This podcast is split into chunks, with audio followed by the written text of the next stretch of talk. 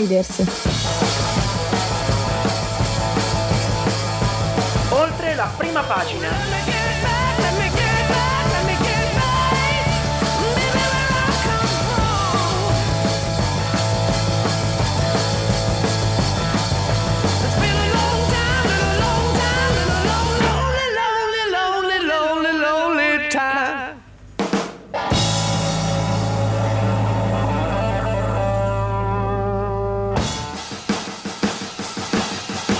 Un saluto a tutti gli amici ascoltatori, questo è Insiders, oltre la prima pagina, un saluto da Umberto Cascone. E da Alice Allevi siamo tornati. Siamo tornati, prima puntata di questo 2023, 22 febbraio 2023, ma abbiamo una grandissima novità, signori, forse lo sentirete dalle voci che sono molto emozionate. per la prima volta Insiders Ah, ecco. va in diretta. Esatto, Siamo noi- in diretta dagli studi di Radio Yulu, sono le ore 18.04, 25, 26. Va bene, 20, a parte questo, siamo talmente emozionati che io non capivo quale fosse questa nuovissima eh, Ottimo, novità che era la diretta, ottimo. ma va tutto bene ragazzi, è tutto meraviglioso. È tutto meraviglioso quando siete a Insiders. Argomenti della puntata di oggi. Di cosa parliamo Alice? Di cosa parliamo? Parliamo di argomenti interessanti come sempre, modestamente, Ovviamente. modesti a parte, no, parliamo del- dell'Ucraina, un anno di guerra, ricorre purtroppo, oh, sì, purtroppo l'anniversario venerdì, parleremo anche di meteoriti che approdano sulla Terra e infine Waiting Charles che torna con, con la rubrica come sempre. Settimana prossima ambientiamoci però, eh, mi Ecco, raccomando, prima ambientiamoci del- ricordiamolo. del, del 2023. Esatto. Vi ricordiamo come al solito di seguirci su tutti, su tutti i nostri social, eh, Instagram, Radio Yulm, anche Facebook, è tornato in vita Facebook, quindi ricordatevi di Facebook, soprattutto Instagram per i nostri sondaggi, come tutte le settimane anche questa puntata è Sì. stata costruita con i vostri sondaggi, le vostre Esatto. risposte per lanciarci nel mood. Adesso ci ascoltiamo un brano bellissimo, Spandau Ballet, Through the Barricades. Mother doesn't know where love has gone. She says it must be youth that keeps us feeling strong. I see her in a face that's turned to ice. And when she smiles, she shows the lines of sacrifice.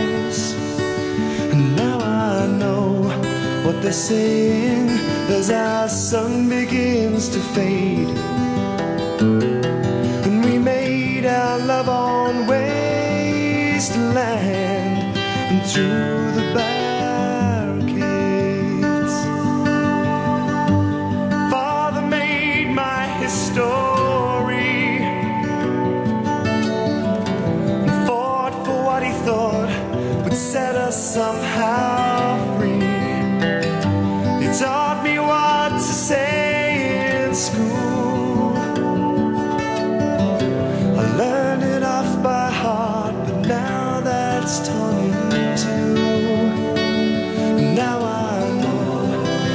say.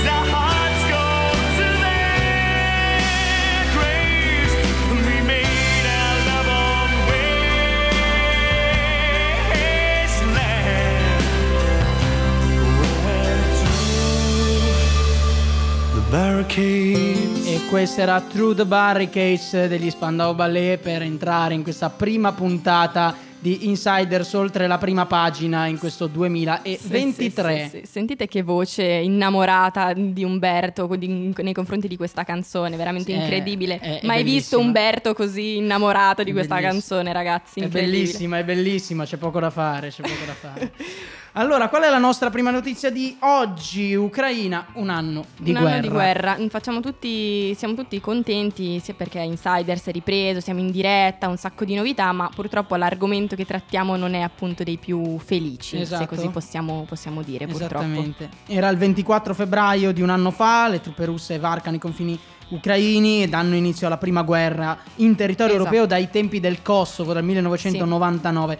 Eh, noi di Insiders all'epoca c'era ancora, c'era ancora Antonio, eh, ve ne abbiamo parlato subito e siamo rimasti, eravamo rimasti molto scioccati da un qualcosa che pensavamo che fosse relegato ormai ai libri di storia, qualcosa che Sì. sembrava eccezionale. Io ricordo Esatto. perfettamente, non so Alice, ma quella mattina del 24 febbraio Sì. mi sveglio, accendo la radio, eh, Radio 1, bombe su Kiev. Come Sì, bombe su me Kiev? lo ricordo. Un- un- mi ricordo un'atmosfera completamente surreale, perché appunto quando si parla di, di guerra si parla di solito si parla di qualcosa che si studia sui libri di storia, invece purtroppo nel 2022 e 2023 la, la stiamo vivendo non in, in prima persona, se così possiamo dire. Sì. Ora, ovviamente, a un anno di distanza, quello che ci sembrava eccezionale è diventato Sì. routine. Bruttissimo Sì, da sì, dire, ma sì. è diventato routine, è diventato abitudine, è diventato normalità. Ma Esatto. eh, la guerra di normale non ha, non ha nulla. No. Quindi, cos'è successo in questi 365 giorni?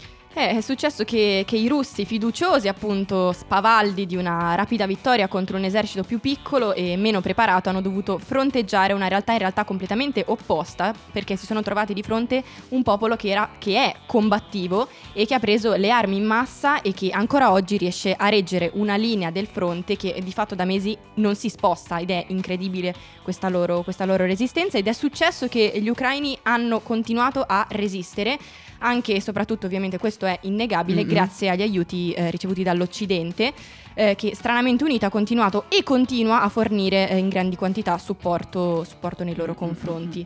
Ed è successo il cosiddetto diciamo mondo libero che ha cercato di fare il possibile per rendere difficile diciamo la vita agli aggressori con sanzioni e ritorsioni economiche i cui effetti però appunto sono arrivati soltanto in parte, ecco. Esattamente, sono arrivati soltanto in parte e a un anno dall'inizio dei combattimenti ancora non si vede No. la fine eh, di, questo, di questo conflitto ed è esattamente quello che vi abbiamo chiesto come al solito eh, Sì. su Instagram con i nostri sondaggi con una grafica rinnovata. Esatto, tutto Eh, nuovo. Vi abbiamo, vi abbiamo chiesto quanto vi sembra vicina la fine della guerra Sì. a un anno eh, dall'inizio e siete tutti molto Sì. scoraggiati, l'85% di voi la vede Esatto. molto lontana, solo il 15% la vede più vicina di quanto si possa pensare. Onestamente mi, mi aspettavo questo tipo, questo tipo di risultato anch'io, purtroppo. Anch'io. Te- penso che ce lo aspettassimo tutti, anche i, i ragazzi e le ragazze che hanno, che hanno- che hanno risposto.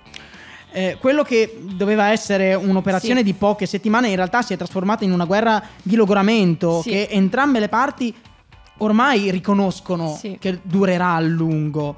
È una guerra che ha bisogno di un Sì. radicale ripensamento, di un punto di svolta, perché sennò Sì. di qui non se ne esce. Cambio di mentalità. Esatto, esatto. E quindi i russi iniziano a scaldarsi per una grande offensiva in primavera per rompere la resistenza Esatto. ucraina e piegare il governo di Kiev. Dall'altra parte invece gli ucraini tentano di rafforzarsi, chiedono ehm, all'Occidente più Esatto. armi, più moderne, più potenti, più avanzate, se non per ricacciare indietro i russi, quantomeno per continuare a tenerli lì Tenerli dove lì, stanno esatto, adesso. E continuare, continuare a, a fermarli, ecco.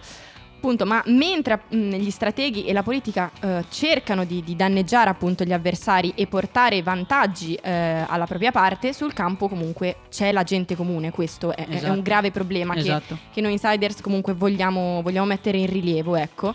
La gente che comune co- che continua a soffrire pene che per noi sono inimmaginabili veramente, Esatto. a vivere senza riscaldamento, acqua, acqua corrente, elettricità, sui social, ma anche sui giornali le foto sono veramente mh, lasciano veramente se- senza fiato e ci sono moltissime storie eh, Mhm. in questi anni e in questo anno che- con cui siamo entrati in contatto che ci fanno capire quanto stiano effettivamente soffrendo e la loro condizione. Esatto, poi peraltro hanno anche questa paura costante, Sì. no? le, le abitazioni che possono essere Esatto. colpite da una bomba piuttosto che da un missile che può essere arrivato lì per caso o potrebbe Sì, anche essere penso- stato lanciato apposta. Penso sia la cosa peggiore, vivere con la paura che da un momento all'altro potrebbe crollarti il tetto, il tetto sulla testa, letteralmente. E succede anche in contemporanea, in quest'anno mh, se ne è parlato tanto, eh, che centinaia di persone, tra cui Sì. decine di bambini, Sì, sì, eh, continuano a morire per una guerra che, diciamocelo chiaramente adesso, fuori dai denti, non sembra avere in realtà tutto No. questo senso. No, E assolutamente no. Ovviamente, eh, come al solito, quando Insiders non è, eh, non è in onda, succede Esatto, di tutto. di tutto. E, e poi quando noi arriviamo in onda non c'è più niente. E quindi, eh, che cosa è successo in queste vacanze di Natale molto lunghe? eh, più sessione. Eh, è successo in realtà che eh, si è scaldata la scena internazionale, no, Alice? Mhm. Ci Sì, sono sì, state sì. le, le minacce, minacce. di ritorsioni nucleari, voci grosse sia da, da Oriente che da Occidente, aiuti occulti alla Russia da parte della Cina, ne avevamo comunque parlato, Mm. e tensioni che crescono in tutto il mondo e l'Ucraina sembra aver catapultato l'umanità indietro di diversi decenni. Esatto. Esatto, sembra di essere tornati a, a quella guerra fredda in cui i grandi paesi Mhm. ehm, le grandi potenze combattevano Esatto. in paesi terzi più piccoli delle guerre asimmetriche una contro l'altra. Di fatto è quello che sta succedendo in Ucraina. E Però- però... ad andarci di, pe- di mezzo Esatto. chi era all'epoca e chi è oggi, oggi. persone innocenti che non ne possono niente e che sicuramente avrebbero preferito una normalità magari poco confortevole eh, piuttosto che essere sulle prime pagine dei, dei giornali di tutto il mondo. Assolutamente. Gli anni passano, ma la situazione purtroppo sembra non essere variata di, di molto. Questa cosa è molto sconfortante Sì, da, è, molto da sco- è molto sconfortante. Molto E sconfortante noi, noi facciamo, facciamo la rubrica di ambiente per cercare di preservare il mondo, Esatto. poi, poi vabbè. Vabbè, dai, ci Eh, proviamo. Noi cerchiamo di dare il nostro contributo, dai, diciamo, ci diciamo proviamo, così. ci proviamo. Eh, quali sono le prospettive in questo momento? Allora, sinceramente, onestamente è un po' difficile dire dove effettivamente stiamo, stiamo andando, ecco. Forse i nuovi aiuti all'Ucraina consentiranno di ricacciare indietro i russi, non lo possiamo sapere, dimostrando una volta per tutte che la superiorità numerica non può competere effettivamente con quella tecnologica e con la motivazione. Mm-mm. Oppure eh, i russi potrebbero dare il tutto per tutto e anche appunto suben- subendo perdite che potrebbero essere gravissime per loro, dimostrare di essere ancora in grado di, di contare qualcosa conquistando l'Ucraina e mettendo a tacere il, il governo di Kiev. Oppure Umberto, terza oppure, opzione. oppure questa è l'opzione peggiore Esatto. tra tutte, è possibile che semplicemente si continuerà a combattere come si fa ormai da un anno e che il prossimo 24 febbraio saremo di nuovo qui a ricordare il secondo anniversario e quello dopo il terzo e in questo speriamo, momento speriamo di no. in questo momento però purtroppo questa sembra essere l'opzione più realistica sulla, sulla- sulla guerra in Ucraina. Però perché siamo- ci siamo ridotti ad arrivare qui dopo un anno con sostanzialmente i due eserciti nelle stesse posizioni in cui erano all'inizio? Esatto. Perché non è che si siano spostati molto. E è una domanda che vi abbiamo fatto. Esatto. Ve l'abbiamo fatta sui social anche questa. Vi abbiamo chiesto cosa pensate sia mancato di più in questo anno di guerra. Vi abbiamo dato tre opzioni. Il 15% di voi ha votato eh, che mm, man- sono mancati degli sviluppi significativi sul campo. Il Mhm. 33% di voi ha votato sforzi diplomatici seri che mancavano e mancano. E il 52% di voi, quindi la maggior parte, eh, ha mancato. Eh sì, ha mancato, buonanotte. ha votato volontà delle, delle due parti di scendere a patti. Quindi eh, la maggioranza di voi vede sostanzialmente una mancanza di volontà Anch'io ho votato, ho votato quello. Quindi sia da parte di Kiev che dalla parte della Sì. Russia. All'inizio sembrava solo russa, poi Esatto. dopo anche eh, lo stesso governo di Kiev ha iniziato ad essere un po' più rigido. Non accetteremo paci fatte in questo modo, non accetteremo entrambi i par- le parti, però eh, se vuoi un raccordo di pace devi trovare un punto. Un, un punto di, un punto di Esatto, comune. Una media, perché Esatto. se no non, non- non- non resteremo così, a meno che uno dei due non, non venga sconfitto del tutto, però a quel punto non si parla di pace, si parla di capitolazione. Esatto. Ehm, sforzi diplomatici seri. Io ho votato questa, onestamente, perché eh, anche da parte dei paesi esteri, quindi Mhm. vedo per esempio NATO, Unione Europea Sì. da una parte, ma anche dalla stessa Cina dall'altra parte. Non è che si sia visto tutto questo impegno per la pace.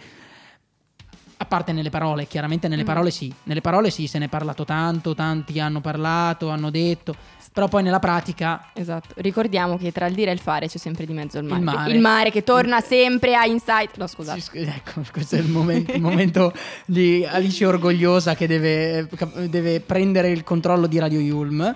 Ehm, E, poi sì, ci sono gli sviluppi significativi sul campo, la- soltanto il 15% di voi, quindi Sì. pochi l'hanno votato, però effettivamente, appunto, l'abbiamo detto prima, cioè, le posizioni sono quasi le stesse di un Da- anno fa. esatto, da un anno, da non un è anno. che si siano spostati molto, infatti forse anche per quello che adesso Zelensky chiede tutte queste armi moderne, perché probabilmente si è reso conto anche lui che non può rimanere fermo lì. Nessuna, due- nessuna delle due parti vuole fare un passo indietro e quindi questa cosa continuerà ad andare avanti, questa guerra di logoramento continua effettivamente ad andare avanti senza risvolti né positivi né, né negativi.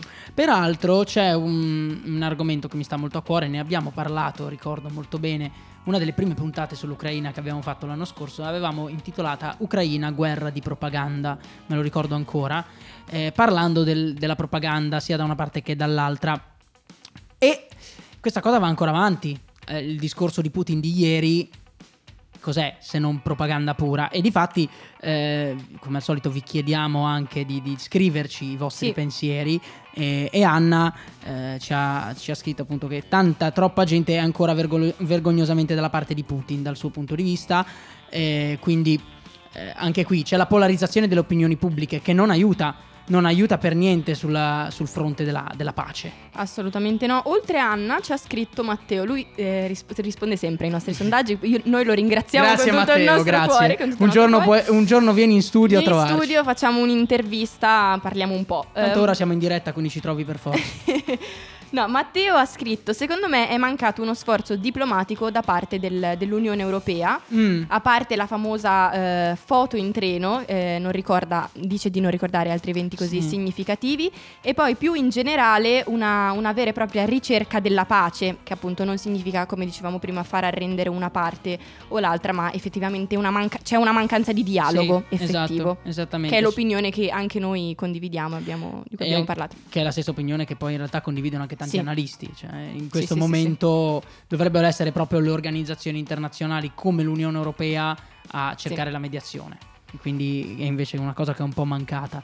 E quindi noi speriamo, io sinceramente spero il prossimo 24 febbraio di parlare di altro. Parlare Nel- di altro. Nel 2024. Più felice e soprattutto che questa situazione si sia effettivamente risolta. Esattamente, adesso noi eh, ci lasciamo a una canzone che peraltro ha un mood completamente diverso da di Completamente questo diverso, pezzo. ma perché mi serve come ponte da- di collegamento per la nostra prossima notizia. È una canzone del 1977, sono andata proprio a ripescare. Ma- mamma mia. Però è una canzone bellissima, è una canzone che... Non come eh, the Barricades però. è una canzone bellissima eh, che mi ricorda molto mio padre perché l'ascoltiamo sempre insieme, anzi Ecco. lo saluto. Salutiamo se- se è all'ascolto. papà Levi. se è all'ascolto ed è veramente bellissima. Poi con questa intro di, di pianoforte ti trasporta proprio in un mondo... Tanto ne mondo approfittiamo nuovo. per dire che sono le 18 e 23 minuti in questo momento. Siamo in diretta su Radio Yurm Insiders, Yes. oltre la prima pagina, prima puntata in diretta nella storia del nostro programma. Esatto. Eh, ricordatevi sempre di seguirci su tutti i social per partecipare ai sondaggi che abbiamo appena utilizzato. Inizio a sentire un La riff senti, di chitarra. Sì. Eh, Questo- questa canzone eh, è di Alan Sorrenti e state per ascoltare Figli delle Stelle.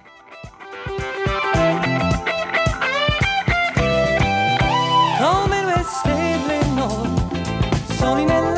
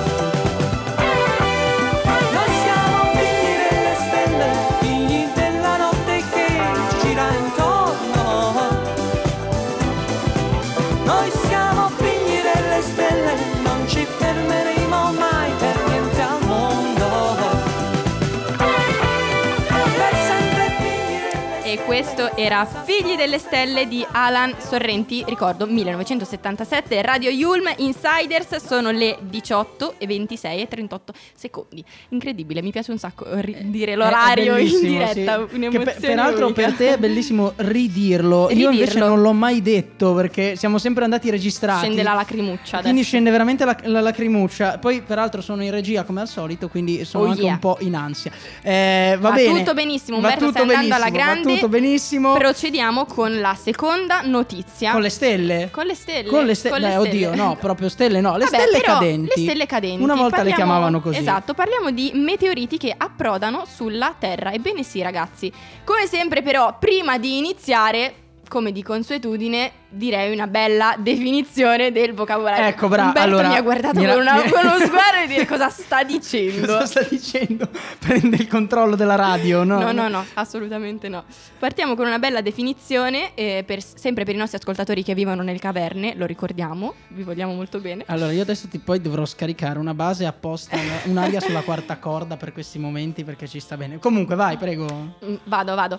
Eh, comunque, con il nome meteorite intendiamo appunto un nome generico delle, delle meteore che raggiungono la superficie eh, della Terra o comunque di altri pianeti, costituite prevalentemente da materiali eh, silicati e leghe, ferro, nickel e classificate a seconda delle, delle loro proporzioni in cui appunto eh, compaiono e si possono dividere in aeroliti, sideroliti e sideriti. Ce l'ho fatta. Vabbè, E, eh, meteoriti direi che siamo Vabbè, tranquilli. Volevamo Eh, dare una definizione più tecnica. Comunque, il meteorite, come dicevamo, è ciò che sostanzialmente rimane dopo eh, l'ablazione atmosferica di un meteoroide, che è Mhm. diciamo un piccolo asteroide che entra in, in collisione con la Terra, quindi sostanzialmente ciò che eh, raggiunge il suolo. Il meteorite è, Ok. è questo, esatto. L'avanzo. Esatto, esatto, esatto. Per questo motivo si chiama anche appunto quando entrano nell'atmosfera i meteoroidi si riscaldano fino appunto ad emettere luce, formando così una scia luminosa chiamata meteora, Mm. anche detta stella cadente. Adesso capiamo il Una collegamento cadente, con, ecco. con la I canzone. figli delle stelle. Esatto, quindi è un corpo di natura non artificiale ed extraterrestre come tanto si pensa,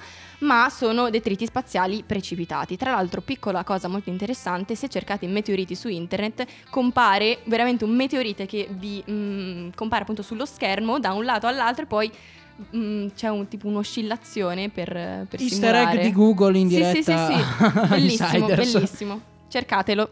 Cerchiamo tutti, ade- adesso lo cerco mentre siamo in diretta. no, ma cosa, cosa è successo? Cosa è successo la sera di San Valentino? Bella la sera di, di San Valentino. Tu che hai fatto la sera di San Guarda, Valentino? vabbè, lasciamo stare. eh, ok, quindi cosa è successo la, la sera di, di San Valentino? È successo che un bolide con una massa Esatto. di 400-500 grammi, Esatto. quindi poco, meno, me- meno di mezzo chilo, ha attraversato i cieli di tutto il nostro paese, o meglio della parte meridionale del nostro Esatto, paese, esatto. ed è stato segnalato da migliaia di persone Esatto. a- che si sono poi attivate per cercarlo, per la caccia a- alla meteora. Esatto, non cer- solo gli esperti, ma le persone comuni, perché ovviamente sapete che vabbè, avere un pezzo di meteorite Eh, è, è un valore anche a livello economico. Come, In come Egitto al lo chiamavano metallo celeste, ci facevano Ecco. i pugnali per i faraoni perché era una delle poche fonti di ferro che avevano. Ecco. Scusate, un momento storico. È il momento storico di, di Umberto, che anche lui prende in mano la radio. Va bene. Comunque, gli esperti lo hanno seguito con i loro strumenti e dalla traiettoria sono risaliti al punto probabile appunto di, di caduta dei frammenti. Poi sono andati alla ricerca eh, finché appunto li hanno trovati. E alcuni erano sul, sul balcone di, di una famiglia alla periferia del, nel nord di Matera. Ed erano due anziani che letteralmente nell'articolo del Corriere della Sera hanno scritto che avevano, hanno sentito un botto. Ovviamente, credo. Ovviamente il meteorite con l'impatto ha scheggiato la piastrella, però sono- nessuno si è fatto male, ecco. Bene, l'importante è quello. non- Esatto. Quando la gente si fa male non, non ci piace. E che cosa poi che cosa è successo? Perché dove sono stati trovati i pezzi qua e là, però è entrato a una velocità non indifferente questo no, oggetto. no, no, no, esatto, Eh. perché è iniziato a brillare a una quota di circa 90 km per poi seguire una traiettoria discendente ovviamente che era inclinata di 60 gradi rispetto al terreno, Mamma mia, la precisione. eh, muovendosi appunto con una velocità iniziale di 16-17 km al, al secondo da Bari verso eh, Matera e poi il residuo del meteorite è iniziato diciamo la fase del volo buio proseguendo la, la caduta appunto verso, verso il suolo. Però ora parliamo un attimo di, di dati, visto che Sì. poi è la parte che, eh, che può essere più interessante. Quanto era grosso questo oggetto? Era grosso più o meno come eh, un pallone da calcio, ha spiegato Daniele Gardiol, che è astronomo dell'INAF, Istituto Nazionale di Astrofisica di Torino, Mhm. e anche coordinatore di- nazionale di, di Prisma, prima rete italiana per la sover- sorveglianza di meteore e atmosfera. Ed è caduto appunto verticalmente al suono con una velocità di circa 300 km orari. E come dicevo prima, nell'impatto ha scheggiato la, la piastrella del balcone di questa, di questa famiglia. Ecco. Mhm.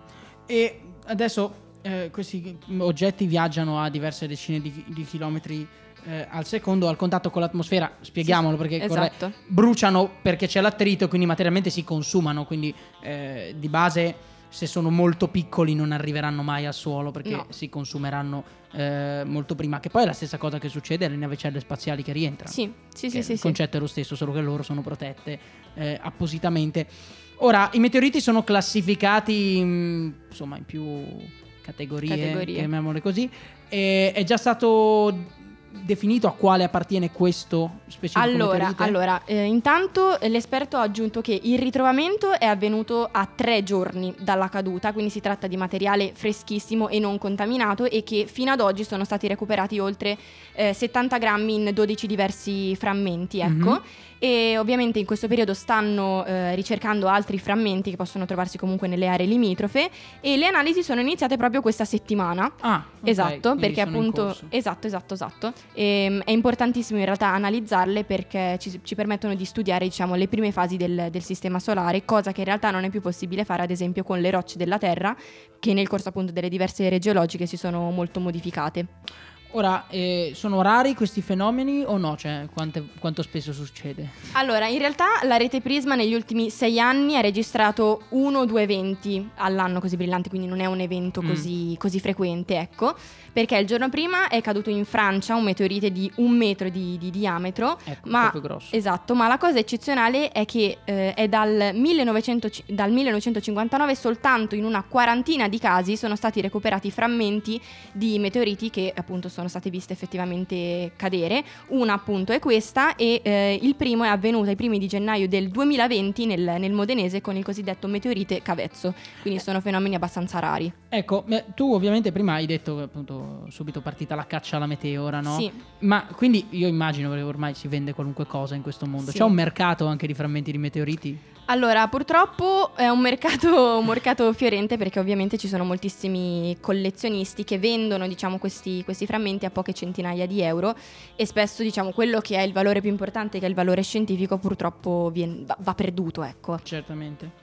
E, e appunto dicevi che è importante recuperarli il prima possibile, quindi Sì. questo... È importante recuperarli il prima possibile appunto per evitare che vengano contaminati effettivamente dal- dall'ambiente terrestre, poi per studiarli anche a livello di componenti chimiche. Un'ultima cosa, visto che di solito quando parliamo di meteoriti arrivano dalla fascia degli asteroidi, che è quella zona no, tra, tra Marte e Giove eh, nel nostro sistema solare, ce ne sono anche che non vengono da lì? Allora, alcuni arrivano, diciamo, dalla superficie di, Mal- di Marte, altri invece dalla, dalla Luna e lì s- si riconoscono per la differente composizione eh, mineralogica e quindi per alcuni elementi che ci permettono di, di contraddistinguerli e di classificarli. Quindi che cosa ci ha insegnato Alice? Quando vedete una stella cadente andate a cercare i pezzi e vendeteli su eBay immediatamente al prezzo più alto possibile. Ovviamente no? Umberto non ha ascoltato tutto ciò che ho detto, ma va sì, bene. sì, certo, ma io Non sono anche ligure, quindi il, il denaro è Ah, importante. eccolo lì. Eh, quindi Eccolo se lì. posso fare soldi in maniera semplice e efficace, eh, lo fa. No, vabbè, stiamo scherzando ovviamente. Eh, stiamo scherzando, adesso andiamo avanti per la gioia di Alice che sperava di poter iniziare lei questo nuovo anno. Non è solare. vero, dai, non è vero. Eh, ma abbiamo la nostra prima rubrica di quest'anno che è, guarda caso, un Waiting Charles.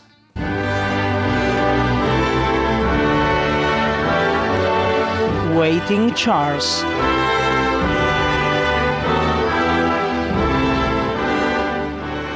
E quindi Waiting Charles, il primo di questo 2023, che è poi Sì. il nostro anno obiettivo, perché poi eh, Esatto. è tutto fatto per l'incoronazione che avverrà tra, eh, adesso son- non- se non ho fatto male i calcoli, una settantina di giorni. Siamo proprio precisi qui, puntuali, 70 giorni, non uno di più, non uno di meno. No, beh, Adesso non so se di- sono 70. Vabbè, dai, Qualche giorno fa erano 75, quindi più o Vabbè. meno sono 70. Eh, dove andiamo oggi? Oggi ci spostiamo con, nostro, con il nostro giro in senso orario abbiamo parlato dell'Olanda, quindi andiamo in Norvegia. Luogo meraviglioso, voglio andare troppo in Io ci Norvegia dovevo andare nella mia l'anno del. Covid, Ecco, poi eh, c'è stato il Covid. Tutto meraviglioso, ragazzi. Bellissimo. Un piccolo focus sulla storia della Norvegia, che è uno dei paesi, forse il paese con l'indice di sviluppo umano più alto al mondo, quindi comunque paese che noi vediamo come molto stabile, però in realtà è un paese modernissimo a livello proprio di nascita, cioè Mhm. la Norvegia dalla fine del 1300 al 1814 è stata dipendente dal trono danese e poi fino al 1905 da quello svedese, quindi in realtà Norvegia come nazione nasce nel 1905, quindi poco più di un secolo fa.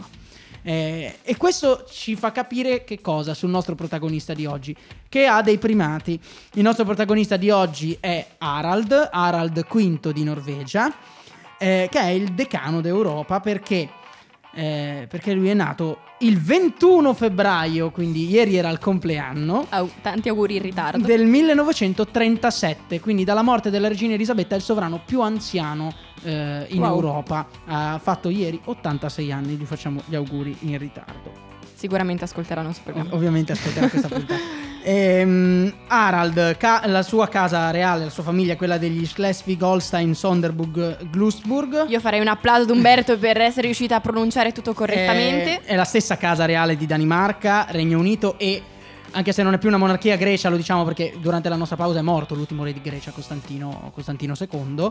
eh, ne avrei sicuramente parlato se fossimo stati in onda.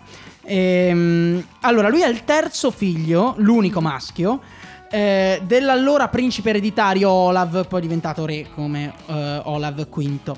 Ed è il primo, vi, vi dicevo, primati, perché? Perché è il primo erede al trono norvegese che nasce in terra norvegese dai tempi di Olav IV, era il 1370, quindi Proprio ieri. eh, ieri, esatto, mm, proprio è passato poco tempo in pratica. Allora, qualche accenno riguardo alla sua storia. Ovviamente l'età ci fa capire che ha vissuto la seconda guerra mondiale, periodo Sì. in cui la Norvegia è stata occupata eh, dai nazisti. Infatti, lui nel 40 viene spedito in Svezia con la madre per, per riparare eh, dall'invasione tedesca.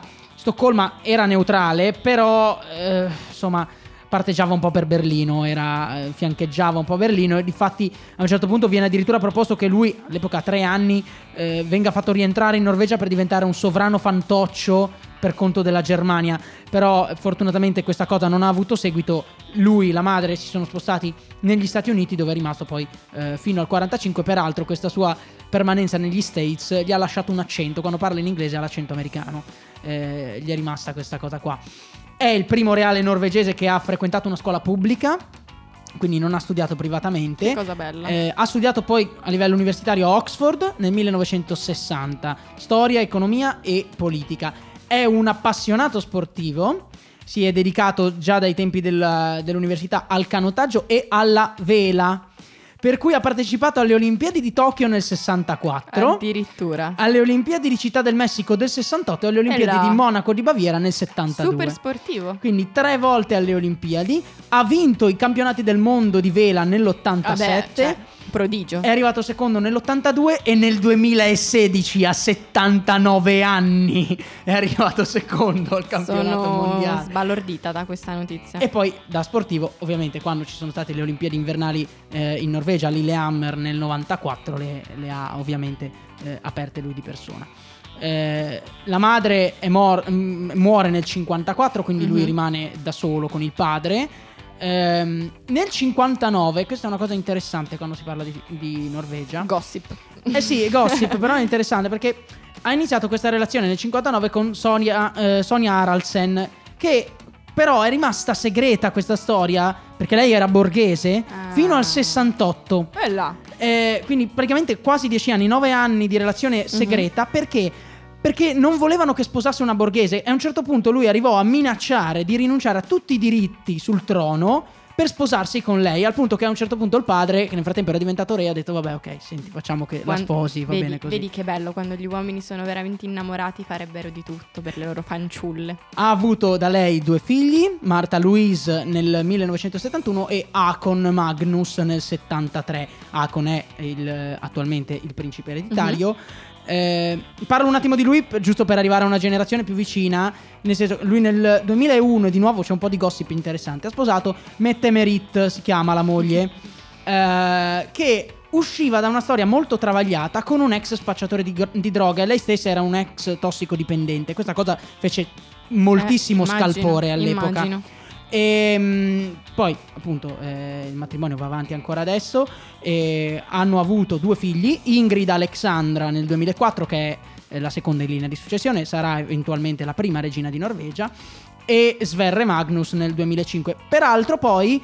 Il principe Akon ha anche adottato il primogenito della moglie che aveva avuto dall'ex tossicodipendente, si chiama Marius, eh, che è del 97, quindi l'ha adottato poi. Una dopo. storia travagliata, insomma. Una storia travagliata, però di- da famiglia molto normale. Sì. posso dire. Sì, sì, po-. Molto poco da famiglia reale, da, da magazine patinato che parla degli intrighi di Kate Middleton con eh, mezza Europa, perché più o meno. Da sottolineare il cambio di tono di voce di, Beh, di ovviamente Umberto. bisogna avere il tono corretto. Allora, 17 gennaio 1991 muore il papà, il padre di Harald, che diventa appunto re di Norvegia in, in quell'occasione.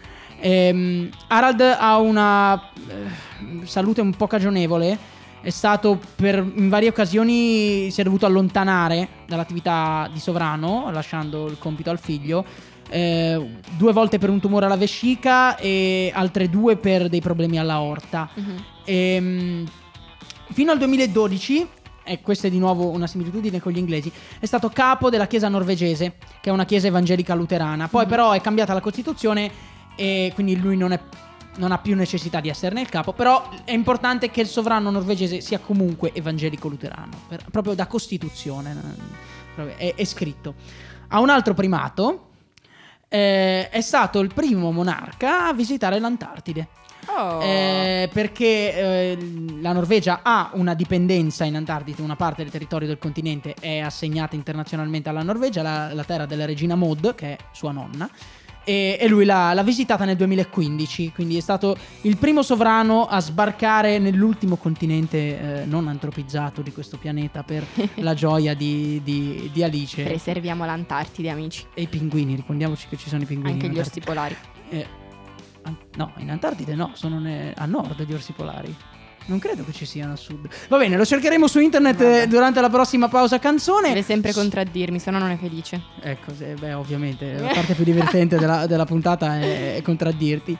Eh, nel frattempo sono le 18, 43 54. Che bello dire questa cosa qua. E adesso ci ascoltiamo. Classicone. eh, un classicone perché eh, non sapevamo cosa mettere per i poveri Ma norvegesi. dai! E quindi stand by me. When the night has come and the land is dark and the moon is the only light we'll see.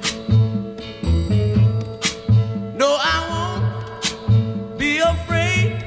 Oh, I won't be afraid. Just as long as you stand, stand by me.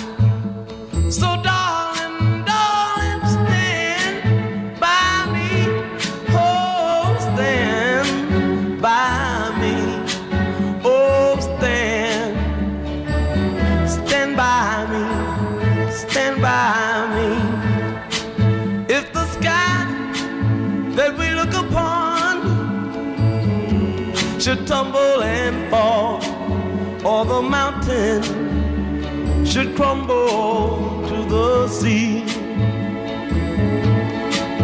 I won't cry, I won't cry, no, I won't shed a tear just as long as you stand, stand by me. And darling, darling, stand by me. Oh, stand by me. Oh, stand now.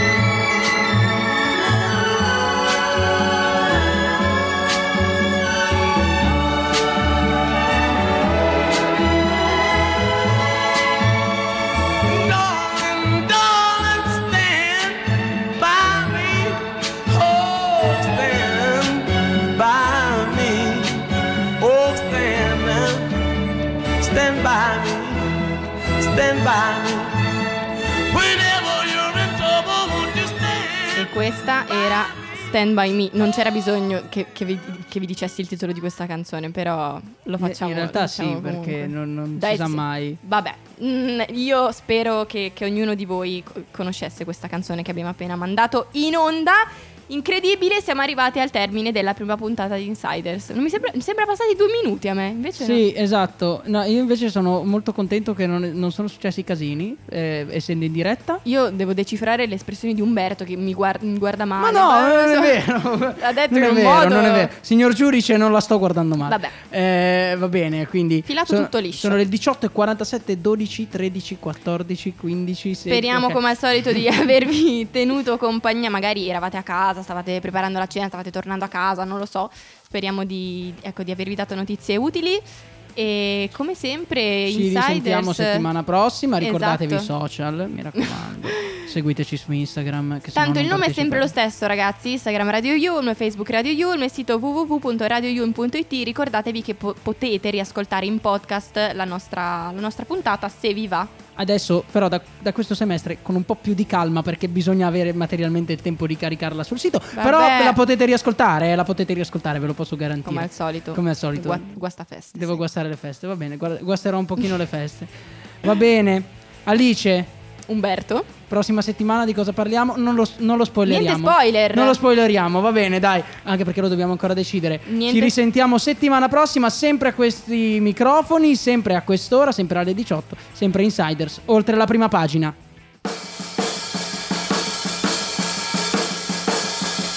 Insiders. Oltre la prima pagina.